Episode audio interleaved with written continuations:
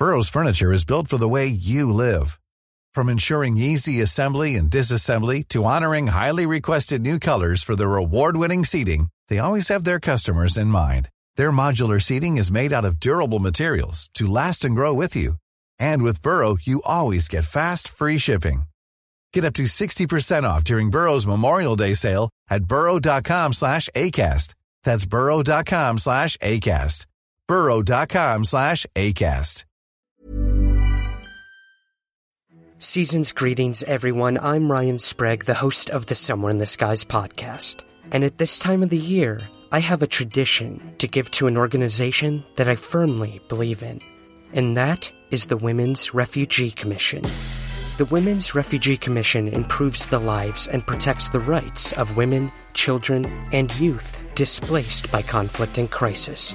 They research their needs, identify solutions, and advocate for programs and policies to strengthen their resilience and drive change in humanitarian practice. There are currently more than 66 million persons forcibly displaced worldwide.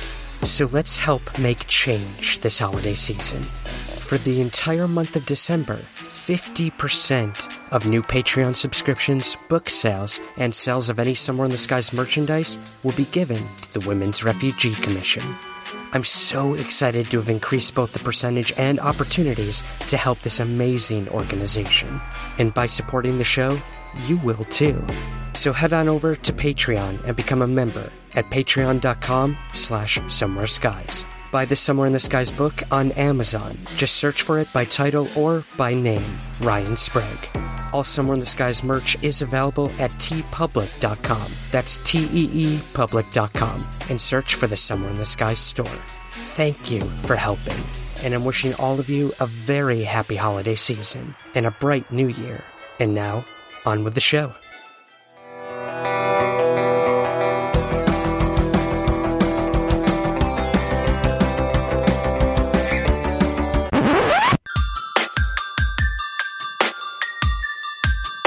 This is Somewhere in the Skies with Ryan Sprague.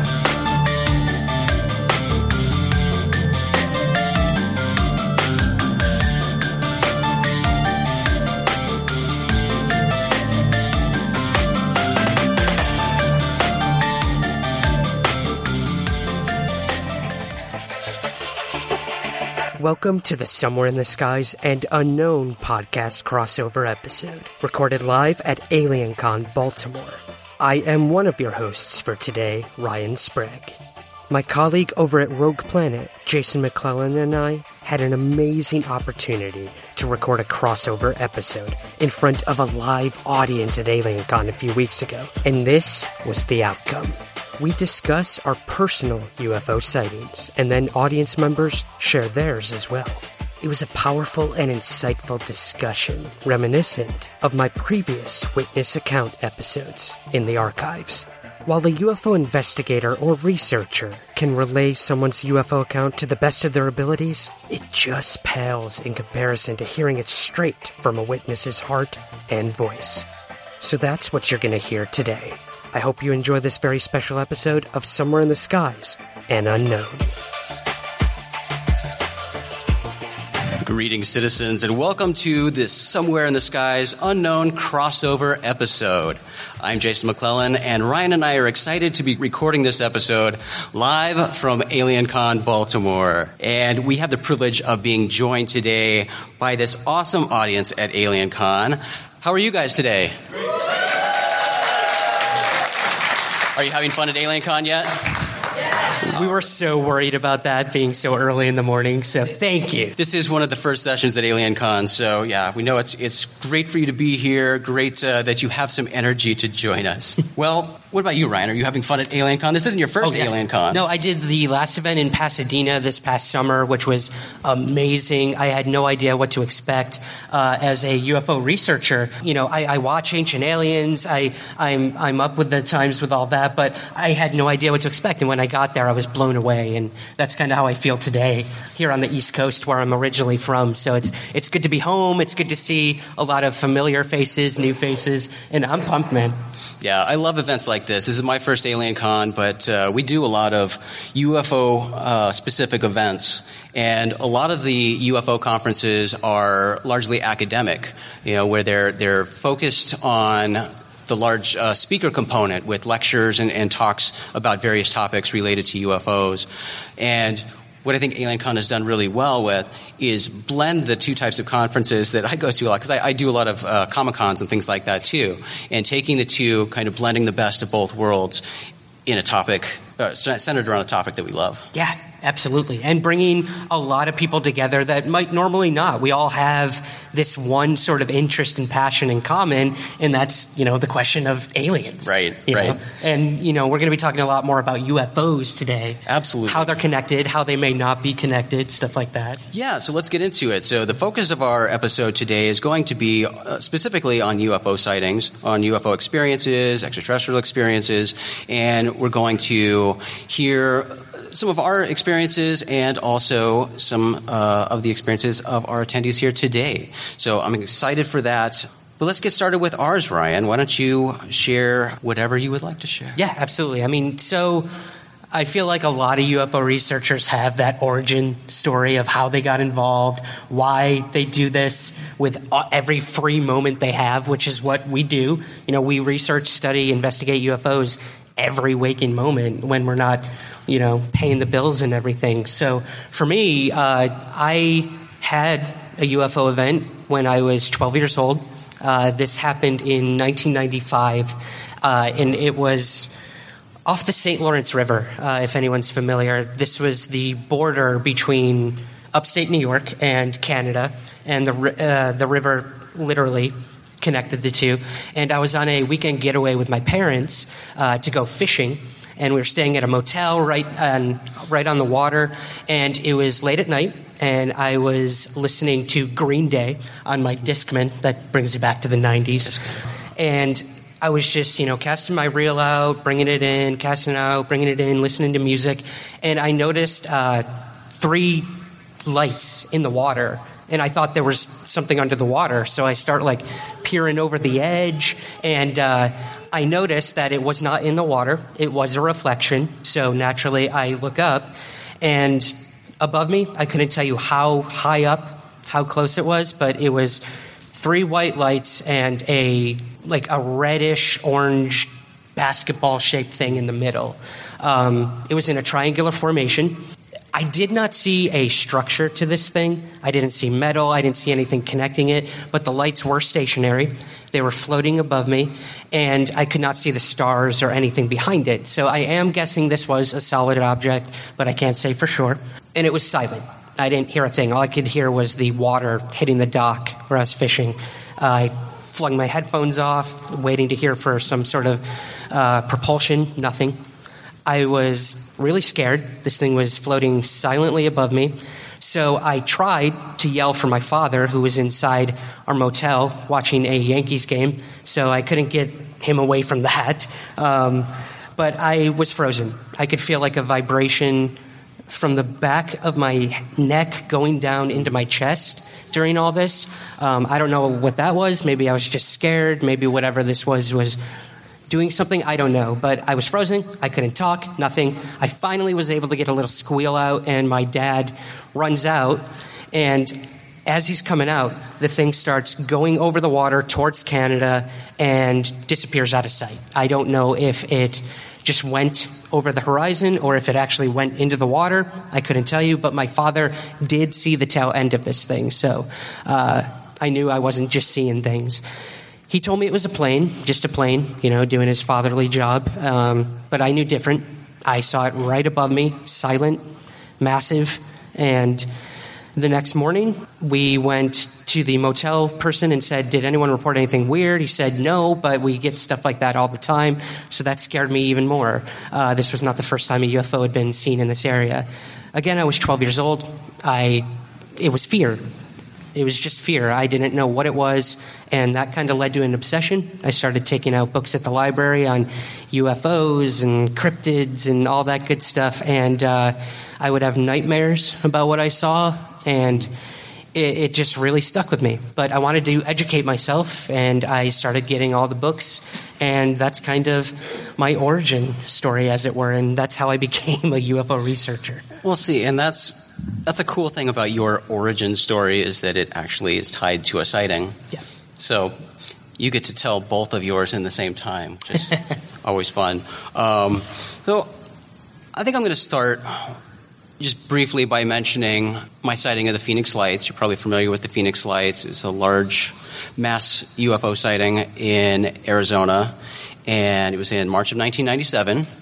I was a 17 year old boy back then, and I grew up in the remote desert uh, on the outskirts of Phoenix. And on that night, I was out. Um, forget our our property had like uh, I think our house was on like an acre or something of nothing but desert, and we had very few neighbors. It was very very remote, very very lonely. Uh, but that night, walking walking around the property, um, the lights were very hard to miss. We saw a lot of weird things in the sky all the time, and just for fun, sometimes we would go out and watch the military dropping flares because from where our house was, we had a clear line of sight to the Barry Goldwater Range, where the A-10s frequently dropped the test flares that were later attributed to the Phoenix Lights.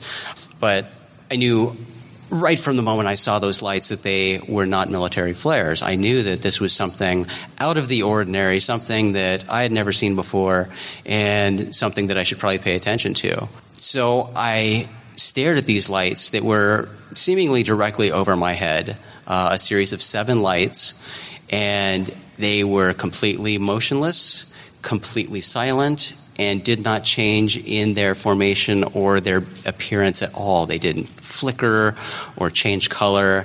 They were just a constant, steady series of lights hovering in the sky. Now, this frustrates me to no end uh, because of my career now, but uh, as a 17 year old kid, my attention span was very limited. And after 15 minutes or so, I kind of lost interest and went back inside, did something else. But I came back later, probably 10 minutes later. The lights were still there. And it gets worse. I grabbed our camcorder and I recorded these lights for probably 10 minutes. I'm pretty sure that video was recorded over by one of my brother's soccer games. so that, that's haunted me for a while. Um, but the Phoenix Lights was was an incredible thing, and I will say that those lights remained out there, and I, I didn't see them disappear. I don't know how they left, but I was aware that they were there for probably a span of 45 minutes. And I will say, recounting any of my UFO sighting experiences, I've learned over the years and having dealt with so many experiences um, from witnesses and knowing what I know about witness testimony, I think witness testimony is incredibly value, valuable. I value that probably over much evidence that there is with UFO sightings. However, I do know the problems with eyewitness testimony, especially with my own. I have a terrible brain, and I know thinking back to something that happened so long ago, I would like to firmly say that, oh, I remember there were clearly seven lights, and they clearly did this, and I looked at my watch, and it was this time to the second. I have no clue. I don't remember what I had for dinner last week, let alone, you know, what happened to the second on a night so long ago. So I do try to preface my, my stories with that saying, this is what I seem to recall, this is what I think happened to the best of my recollection, but not 100% certain. So I, I try to avoid very firm details with these stories. Phoenix Lights, however, as incredible as it was, and, and it became such a monumental case, you know, the largest mass sighting in, in modern history, wasn't the one that had the most effect on me. And I hate saying this because it makes me sound like a jerk, but to this point, I mean, I I've lost count of how many UFO sightings I've had. And when I say UFO sightings, again, this is coming from the perspective of somebody who is a UFO researcher and journalist, somebody who's done this professionally. I was paid a salary, full time, 50 hours a week, for a period of seven years to do nothing but UFO research. So I have reviewed and analyzed literally thousands of UFO photos and videos. And being a responsible journalist and researcher, I got pretty darn good at being able to identify mundane things that, that pop up in a lot of UFO photos and videos, to weed those out and focus on the more interesting cases. So when I talk about my personal UFO sightings, sure, I've seen plenty of junk in the sky because the sky is littered with, with all sorts of things that we that looks weird to us. But the things based on my experience that defy explanation that I haven't been able to put an answer to, it's I've, I've lost count, but I, I say typically it's about a dozen to this point. Um, and again, the Phoenix Lights isn't the most exciting one to me, although it's the most well known and became this, this giant thing, as it should, because it's incredibly important and fascinating. I think my first sighting as a researcher happened with the aid of night vision. And if you've ever had the ability to use night vision and go sky watching, it is incredible. You see all sorts of stuff that you have no idea is there. And again, a lot of this stuff is normal stuff that should be there. But then there are the things that make you scratch your head and maybe sometimes pee your pants, but mostly scratch your head. Um, Speak for yourself. And uh, yeah, one of the one of the first first times I, I when I did an outing with with night vision, I did see the objects that you hear referenced so often of things moving through the sky, seemingly like satellites with a similar behavior and appearance of a satellite moving through the sky, but then stopping, remaining in that same point, and then shooting off in another direction and disappearing from sight. Those situations just take your breath away. You know, that, that can't happen, but it just did.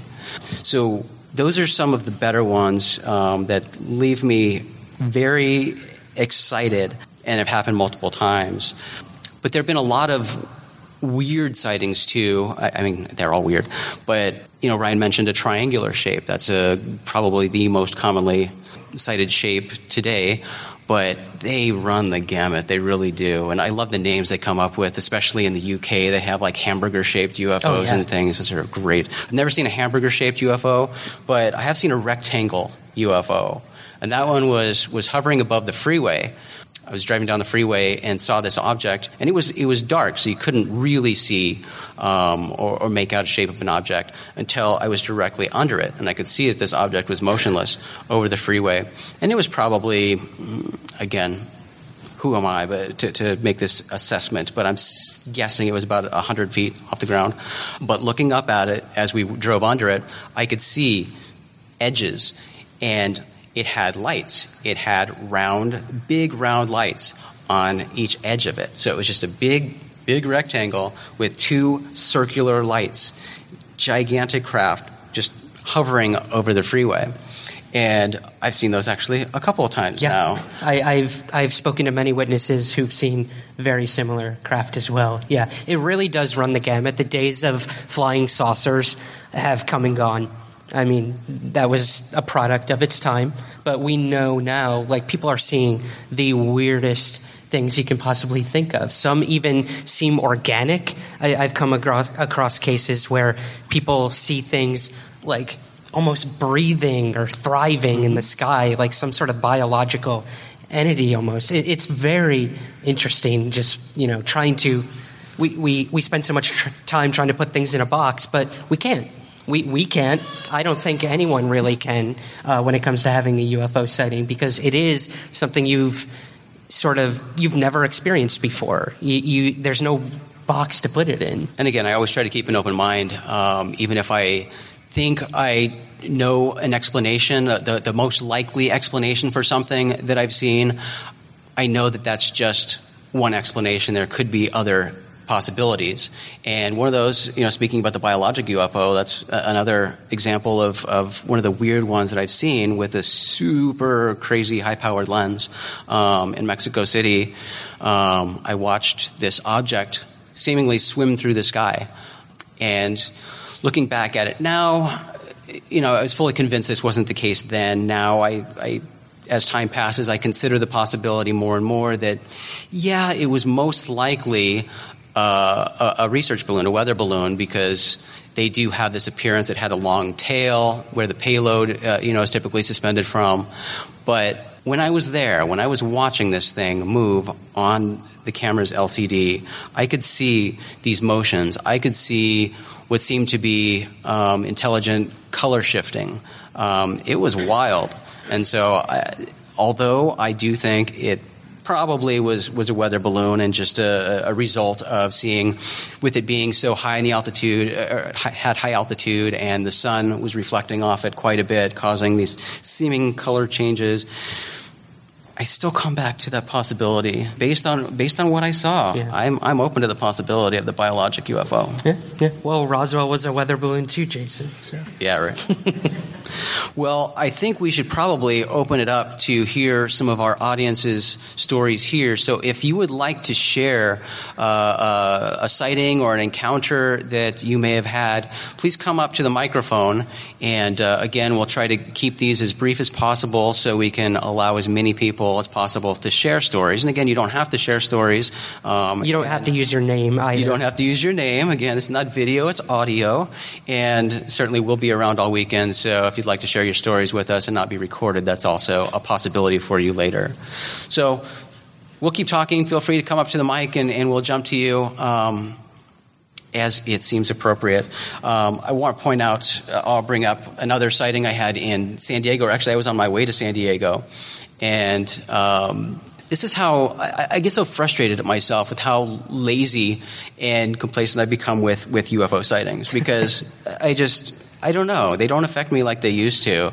And when I, I, I've had a couple of these sightings where I'm driving and I see something remarkable, and I should pull over and look at this thing. And I even sometimes have camera equipment in my car, and I don't, you know, take photos or video. I just keep driving. I'm all, oh, that's cool. Well, that's the, the biggest issue we run into with skeptics is why didn't you record it? Why why don't these people pull out their cell phone? We have the technology now. It's in our pocket every second. Why aren't we taking photos and videos of these things? At least from personal experience, I the last thing on my mind was taking a photo of what I was seeing. I, uh, it's a very personal, powerful Yeah. moment. Even if it's a prosaic thing you're looking at that you later discover was, you know, something you misidentified, that moment of seeing something you've never seen before, your total, your reality, your perception being askewed. Last thing you're thinking of is, oh, I want to, sh- I want to post this on YouTube or Instagram. It's, it's just, I don't think that's really Yeah. that's you're in that immediate moment like enjoy it for what it's worth that's that's what i say does it suck because we don't have photographic evidence of what you saw? Yeah it does. But i think ufo sightings are deeply personal and uh, they impact you in your own ways. However your beliefs were before that might be shifted. They might not. Who knows? But i know so many people who are like oh that was interesting and they went on with their day Yeah. as well. Some people it changed their entire lives. Yeah. So the, the last one in San Diego that I should have pulled over for, I was actually going out to, to San Diego to, to see Tom DeLonge at To the Stars. And I was driving, it was, it was very early in the morning. I mean, very, like, probably an hour or two before the sun came up. So it was still dark driving on the road, only vehicle on the road. And I saw this light ahead that was in the sky, but I couldn't tell how far off the road it was. I assumed that it was an airplane, but as I kept driving, it seemed to just stay in the same place, and it was there for quite a while. And I had a clear view for a very long stretch of nothingness road, and so I just assumed, well, this must be a planet then, because clearly at my the angle I'm at, I can't tell perspective, but it, it's a planet. It hasn't moved, it hasn't changed in appearance, and it's it's pretty prominent. So I think it's a planet. As I kept approaching, it was still there. I all, but that can't be a planet. It's too low in the sky. I kept getting closer and closer, and it stayed in that same spot. I was all, wait a second. I need to start paying attention to this. So as I got closer and closer, I could tell I was going to pass directly under it.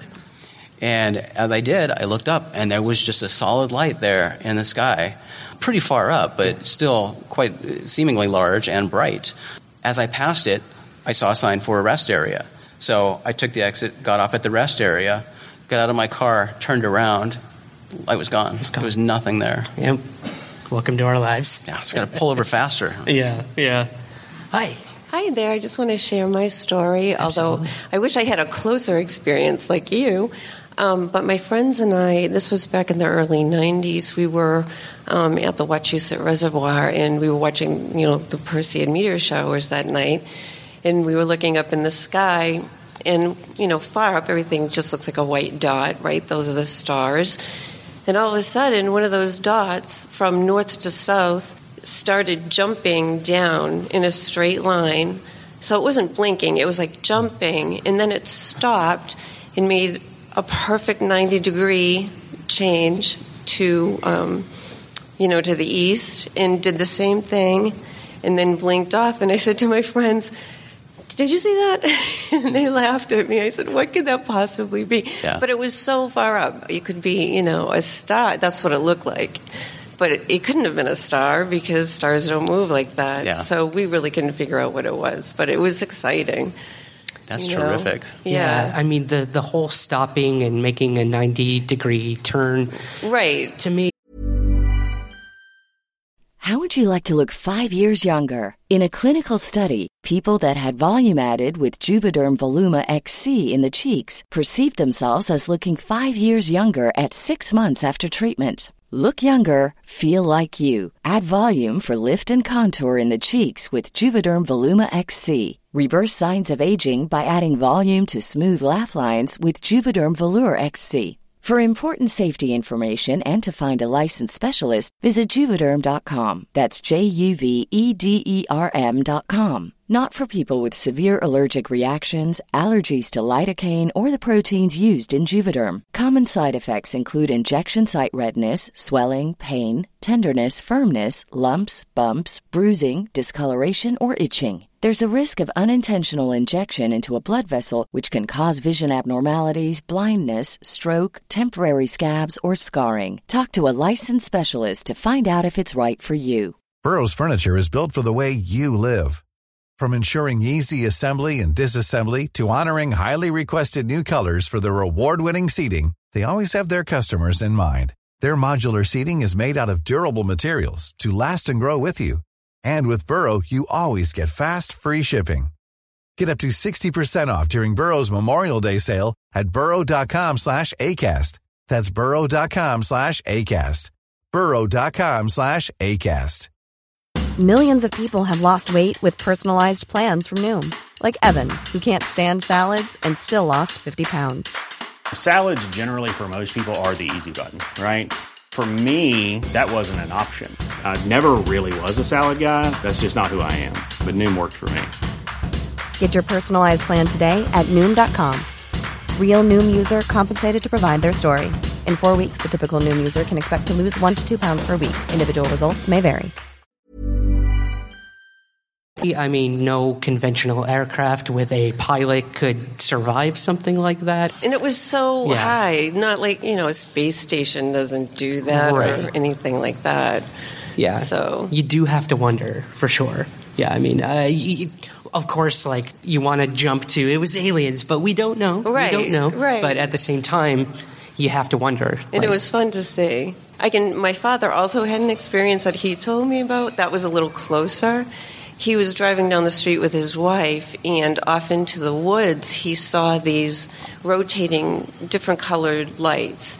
And they both looked, and they saw that it was some kind of um, typical round craft that was just going through the woods, following the road that they were on and eventually, um, you know, got too forested and you couldn't see it anymore. But I wish I had been there for that one because that was a little bit closer of an encounter, and I didn't, you know. But Yeah. I find it fascinating. So. Really fascinating. Yeah. Yeah, a lot of people uh, always say like, you know, I want to see a UFO. I want to see a Right, I UFO, and see I understand that impulse for sure. Right. Um, yeah, I'm happy I saw what I saw. I guess it led me on this path I am today, Right. into this room right now, even. But at the same time, it was really scary. Yeah, it probably Really scary. when you're young like that too. Yeah, at such a young age. Yeah, it really, uh, I, I wouldn't say traumatized me, but it, it definitely changed my perception of the world. But you didn't me. have missing time, correct? That's a tough one. I had what many have coined the Oz factor occur when I had my sighting. This feeling of everything slowing down around Right, you right. and your senses are just going all over the place. Like I said, I had this weird vibration going through my body, um, and just everything seemed to be blurry and going in slow motion. You know, I when I finally did yell for my dad to come out, like it felt like forever. When in reality, it was probably just like that. I don't know. Right. I don't know how long the event lasted. To be completely honest, memory is fallible at times. Um, what I remember most is how I felt, and I think that's the same for a lot of people. Like they they grab onto that one thing they know best, and that's how they feel during something. Uh, not how high up was it, how big was it. Yeah, those things are great, and we would love those as investigators. It, if we can narrow in, we can try to figure out what it was. But at the same time, whatever you saw that night, Right. and whatever your father saw, like that's for you. Right. It's for you. Thank you. Yeah. Thank you for sharing. Yeah, I will say that uh, you, you touched on it. A lot of people ask us, how do, I, how do I see a UFO? Where do I go, go to see a UFO? It's something that, that a lot of people ask. And I mean, sadly, or, or maybe not so sadly, that there is no magic formula to seeing UFO. But what I always tell people is just look up. If you invest the time, you'll probably see something because there's a lot of stuff up there all the time, day or night. So Sky watching isn't for everybody. It can be incredibly boring because it's a lot of time where a lot of nothing is happening. But the times I've gone and really spent full nights staring at the sky, you see some of the greatest stuff. even if it's not alien. The things, the natural things going on in our world are just as exciting that are up there. It's it's astounding. Hi. Hello. Um, this was in the 90s. I was visiting a friend in uh, Pagosa Springs, Colorado, right near Dulce, Mexico. So there's a lot of activity I hear around there. So I was had been interested in UFOs, and I, I was visiting her. Going, and we it, I got there a little late. It was dark at that time, and we went out on on her deck. Had a great view. So I, I sort of I saw some planes coming in from the left, very long view, and so I, I said, "Hi," just joking. Wow, two planes turned into about eight. Bing, bing, bing, bing, bing, bing, bing, bing, bing, as if they answered me. Hmm. It was like, "Hi, wow." Wow. Uh, that was Very interesting. interesting. Have you tried have you tried that again? to go back to well to go back to I, there must be some familiarity with me of me because this wasn't a sighting but this had to do with uh, totally inexplicable in, Yeah. inexplicable when i was i'm a twin they like to study twins i gather um, and I, I must have been about six five six years old in indiana used to like to watch for whatever reason uh, the, uh, the uh, stars at night uh, and uh, the Venus. Venus. I was just fascinated. I was watching it every night. Well, at, it must have been earlier than that because I was still in diapers. I guess must be earlier, but maybe that's why later I was watching Venus, having forgotten about this. Very small. Me and my twin brother in Indiana were found outside, all the windows closed, in the morning, wandering around in our diapers. Doors closed, windows closed. That was interesting. Mom told us about it. I don't remember specifically. Um, and then, uh, very shortly after that, uh, during the summer, we would ha- have simultaneous ble- bleeding noses. Wow. Duh. Something's happening there. We didn't think anything of it. Oh, Glenn has a has a bleeding nose. Oh, you do too. We're in separate bedrooms, you know. Uh, so that may have been uh, some early connection, but it wasn't visual, other than I was looking at the stars. And and then in, another interesting thing that when you think about it, I had this big fear of being. And I didn't have the word abducted. Did not have that.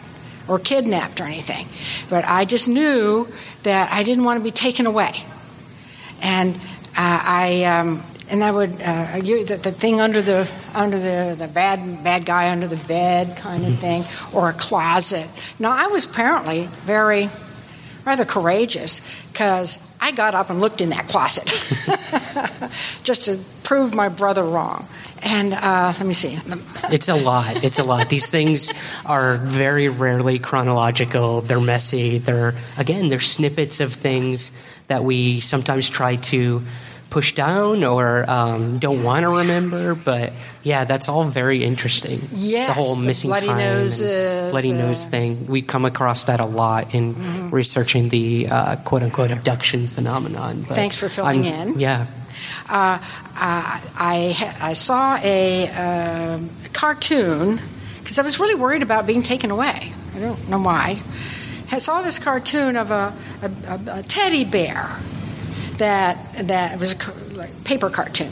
Teddy bear, and the and the teddy bear. Some bad people were going to take these people. The teddy bear became a big bear and protected him. I that was very that was uh, help. I thought I thought of the head, teddy bear every time that would grow into a grizzly bear, and those children were not being taken away. They, they were kidnappers. I had a word for it then. So I there you go. That's those are some experiences of mine. Wanted to sh- Thank you. Thank you so much for Thank sharing. you very much. welcome. Appreciate that. Hey, How you doing? Uh, I'll make this quick. I live in uh, New Jersey by Fort Dix, Fort McGuire, Fort uh, Lakehurst Naval Station. They're all together, right? I'm sure you heard about an alien getting killed in Fort Dix way back and stuff. Um, this was back in August this year. This is what led me here. It's my first UFO conference ever. I went outside of my mother's house, right, uh, talking on the phone. There's a little woods, a service road, and then this big garden parking lot. Power lines in front of me. I walk out there talking to my cousin. I'm looking up. I think at 8:10 a movie was coming on, so at 8 o'clock I knew I had like 10 minutes. And I look up and you see a plane flying in the air, and I look over to the left and a lane approaching. And I remember whatever she was saying, I'm like, wow. I said this thing's like really bright, you know.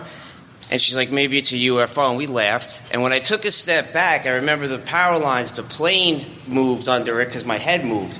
Well, this light like almost followed my head. Hmm. And I'm laughing, I'm joking, and this thing started getting closer and closer. Now my, my heart started pounding. And I'm saying, this can't be happening. So instead of running like I was, I stopped. I said, let's see if it's really coming after me. And this thing was coming straight over me. So now I ran. When I got to the beginning of the trail, I looked up and it was gone. I don't know what made me look up, but about 200 feet over my head was a ball of light, and you can see something moving in it. I entered a completely different level of fear, Yeah. and I took off. What you said before, probably after two steps, I felt like somebody poured cement on me, and I could barely get to the garage. I was dragging my feet across the sidewalk as I was trying to like run in. And when I got into the garage, about a two or three feet in, I felt like I got everything back.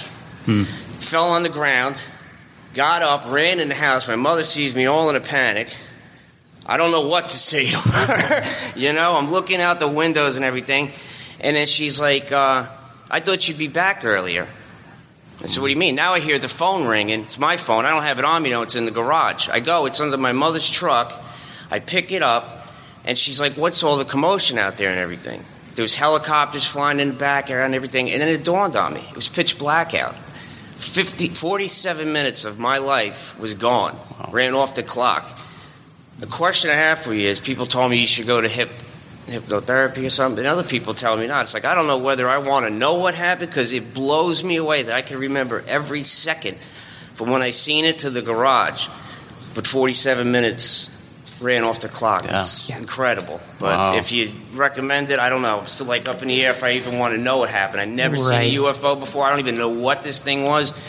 But wow, that's my story. that's incredible. you. Thank you, for sharing. Uh, in, uh, I will just add in terms of hypnotherapy, um, it's tough. It, it's, I think, again, it's up to the individual. I don't uh, promote it. I also don't condemn it by any means.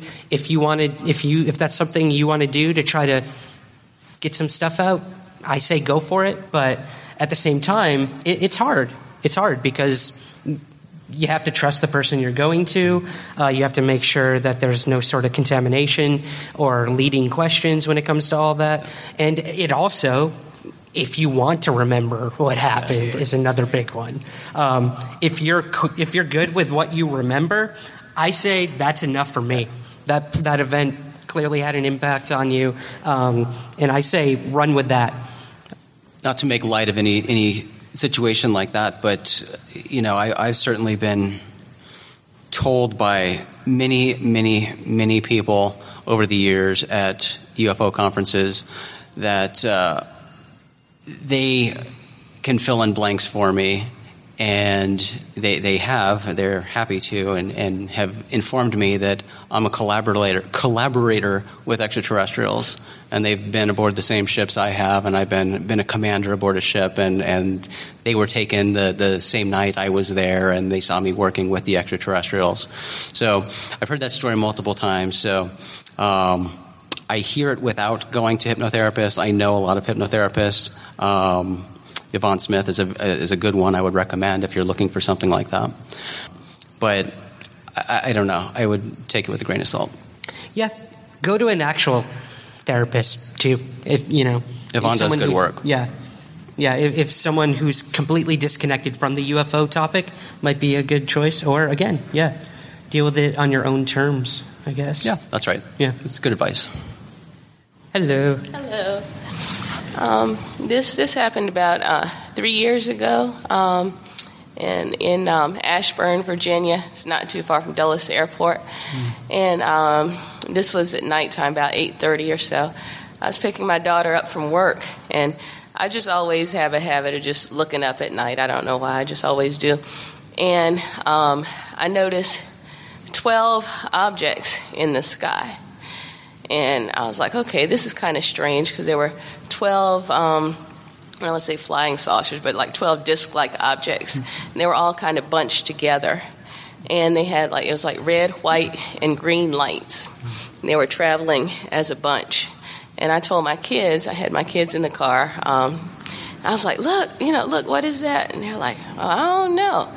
And so we, we watched them for a minute, and I, as I was driving, I kept looking. I'm like, what's going on? And then all of a sudden, it was like there was a sudden drop. And then they darted off in different directions quickly. And I've never seen anything like that. I'm like, planes don't travel like that, and planes wouldn't, you know, do what, what I saw. I'm like, what in the world is that? And we were, um, as I was driving, I was like, oh my goodness, I'm, I'm so scared. I just want to hurry up and get in my house because I didn't know what was going on. I called my husband at work. He thought I was crazy. I'm like, there's something going on in the sky. I don't know if you don't hear from me again. This is what's going on. um, and um, and I, I told some of my coworkers and stuff the next day what I saw, and everybody's like, "Oh, you're crazy. You're crazy as nothing," you know. And we're so close to Dulles, it was planes. I'm like, "No, it's not planes." And I have a cousin who's a pilot, and I was telling him about it. He's like, "No, planes don't act like that." So I don't know what it was, but it, it really scared me. Yeah, it's, it's. I feel like it's in our nature to uh, to have that defense 1st You know, we see something we don't know what it is, we can't Mhm. explain. It's going to be a threat. It's po- possibly a threat.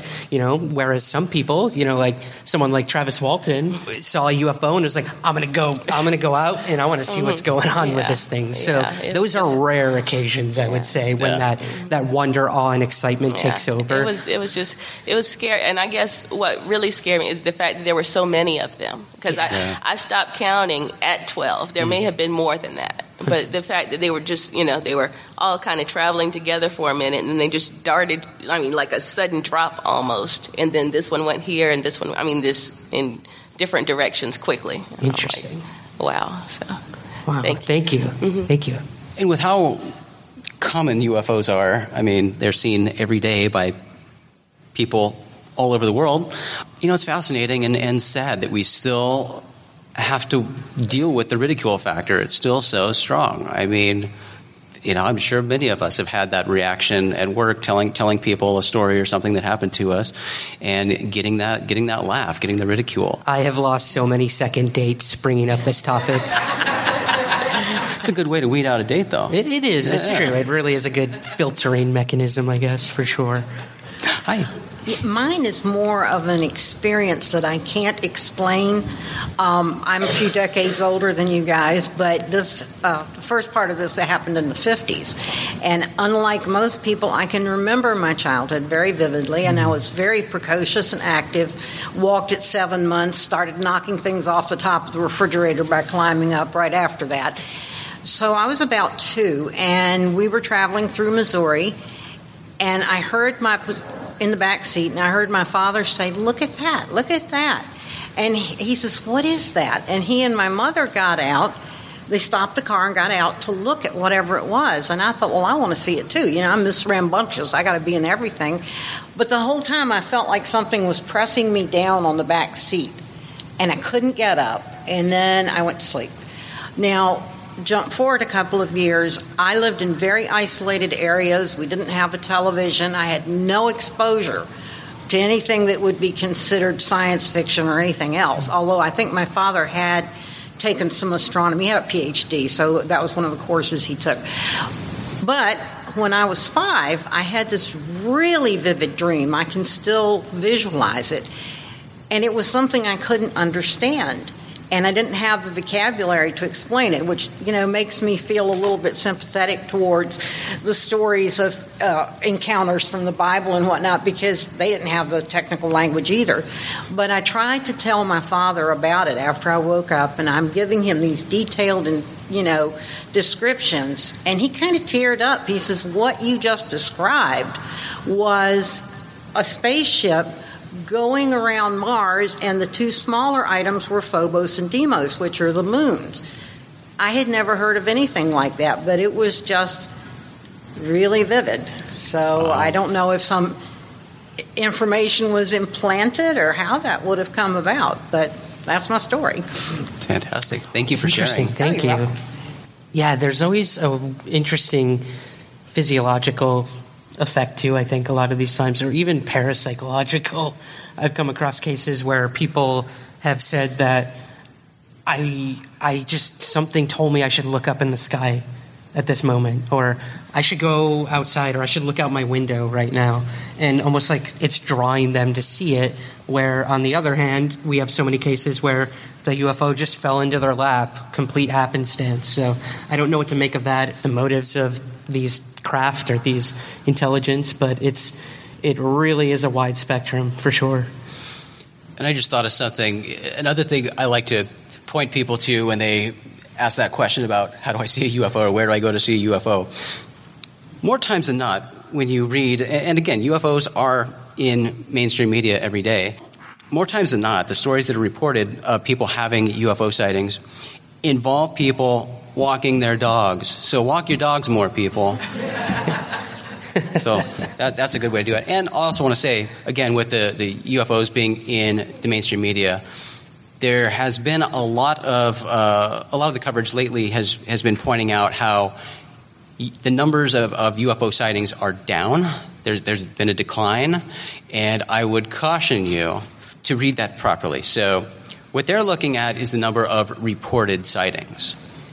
And I will say this having mentioned that I've had my 12 plus sightings, you know how many I've reported? Yeah. Most people who see UFOs don't report them. So that number is misleading. I didn't know what MUFON was when I was 12 years old. You know, a lot of people don't. You, you, the famous UFO lecturer Stanton Friedman, nuclear physicist, when he speaks at events, he will ask the audience, like, how many people have seen a UFO? 95% of the people raise their hands. And then he says, how many of you reported it? Maybe one person. So it's hard. It's hard. And there's so many reasons for not reporting it. I get it. I totally get it. You know, you're afraid of what people might think, or maybe you came up with an explanation for it before you reported it, or maybe you just don't want to know. But at the end of the day, I think, yeah, if you want, if you see something, say something. That's what they tell us in New York. And I, I encourage people to report their sightings, absolutely. And that data is valuable. And I think MUFON and the National UFO Reporting Center do a fantastic job. They, they do a great job of tracking this stuff. It's stuff that should be tracked. Is it exciting when people say, I saw a light in the sky? No, it's not. But it's still data that somebody should be tracking, and I'm glad that they do it.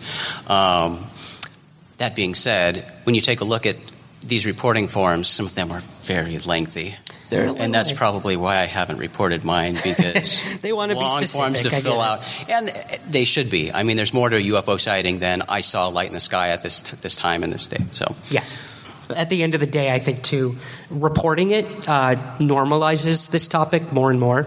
When we see everyday people, I have spoken to so many police officers, military people, doctors, uh, teachers, psychologists, everyone.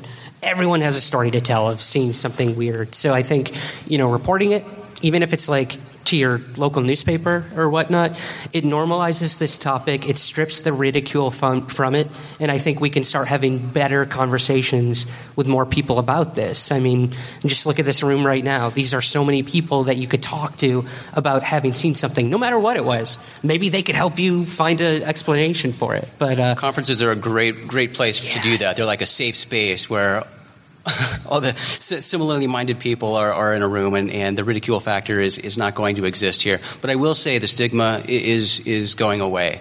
Um, it might not feel like it at times, but it is dramatically improving. And look, I mean, again, Alien Con is a perfect illustration of that. UFOs and, and extraterrestrial topics have moved into pop culture. You know, so it's accepted now, poll after poll indicates that you know majority of the people on this planet believe that uh, extraterrestrials exist and most likely have been here and may be here now. So you know that initial reaction with people is going to stick around for a while. Uh, the, the the giggle factor, the ridicule factor, can tell you how many people hear us when they hear that we're taking UFOs seriously. They breathe a big sigh of relief and then open up but their initial reaction is to laugh because they think we're kidding. Yeah. When we say that, you know, we, we take UFO seriously, and when they find out that we're serious, then they can let their guard down and go, all right, they're not going to make fun of me. so it's a nice feeling. It really nice is. Feeling. Yeah, I remember my parents came to see me talk at a UFO conference for the first time ever, and uh, skeptics. Again, they they grew up knowing I was interested in the topic. I don't think they knew how serious that I actually was about it. But uh, they came to see me speak in New York last year, I think it was, and afterwards, my mother came up to me, and I've never seen her so brutally honest. And she looked at me and said, "This is real. Like th- this, like this stuff is real." And I was like, "Yeah. I mean, according to the data and the evidence and what I've looked at and the people I've spoken to, I legitimately believe this is a real phenomenon. People are having these experiences. I don't know what it is, but it's happening. And it's happening all over the world. And this isn't just a Western phenomenon. Other countries embrace this topic. That ridicule factor is nowhere to be found. So I think if we do that here, we're, we're in good shape. And, you know, people like my mom, who was a staunch skeptic, uh, is starting to come around and be like, wow, I should look more into this. And, uh, yeah, yeah, that was a that was a pivotal moment for me for yeah for something like that. And that's when I knew that the ridicule factor was leaving for sure. I'm optimistic. Yeah, me too. well, we want to thank the uh, awesome Alien Con audience for participating with us today. And as we wrap up this episode, I'll quickly let you know that my podcast, Unknown, is available on all the podcast places. And certainly all the episodes are on our website, rogueplanet.tv. Uh, yeah, other than that, um, there's an experience session later today at 2.40. Come talk to me. I want to hear your stories. That's going to do it for us, guys. Ryan Sprague. I'm Jason McClellan. Thank you for joining us. Do me a favor, friends. Stay strange.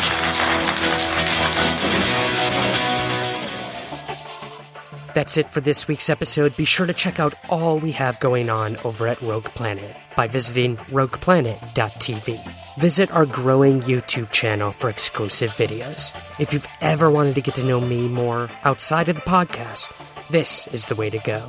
Just search for the Ryan Sprague channel and be sure to subscribe. Many new videos have just been posted, and there's so much more to come in 2019 please take a moment to subscribe to both Somewhere in the Skies and Unknown on Apple Podcasts. It is the largest podcast platform, and with each subscription, it helps us gain visibility, new listeners, and then we can ask new questions. While you're there, please also consider leaving a rating and review. Thank you in advance. We're on Twitter at Somewhere Skies and Instagram at Somewhere Skies Pod. We have a full merch store for your holiday needs. Go to teepublic.com and search for the Somewhere in the Skies store for exclusive merchandise. Again, that's teepublic.com. For past episodes, articles, contact info, and to order my book, be sure to visit the official website, somewhereintheskies.com. Thank you to HelloFresh, the E1 Podcast Network, KGRA Radio, and most importantly, to you for listening. I'll see you here next Monday, and remember, keep your feet on the ground, but never stop searching somewhere in the skies.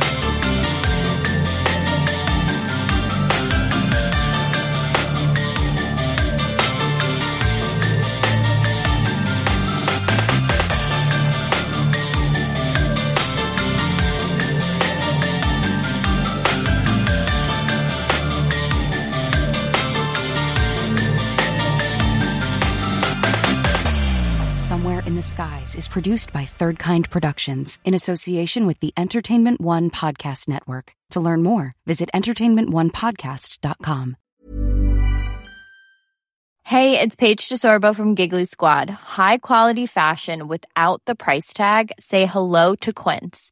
I'm snagging high end essentials like cozy cashmere sweaters, sleek leather jackets, fine jewelry, and so much more. With Quince being 50 to 80% less than similar brands. And they partner with factories that prioritize safe, ethical, and responsible manufacturing. I love that. Luxury quality within reach. Go to quince.com slash style to get free shipping and 365 day returns on your next order. Quince.com slash style. Planning for your next trip? Elevate your travel style with Quince. Quince has all the jet setting essentials you'll want for your next getaway, like European linen, premium luggage options, buttery soft Italian leather bags, and so much more. And is all priced at 50 to 80% less than similar brands. Plus, Quince only works with factories that use safe and ethical manufacturing practices. Pack your bags with high-quality essentials you'll be wearing for vacations to come with Quince. Go to quince.com slash pack for free shipping and 365-day returns.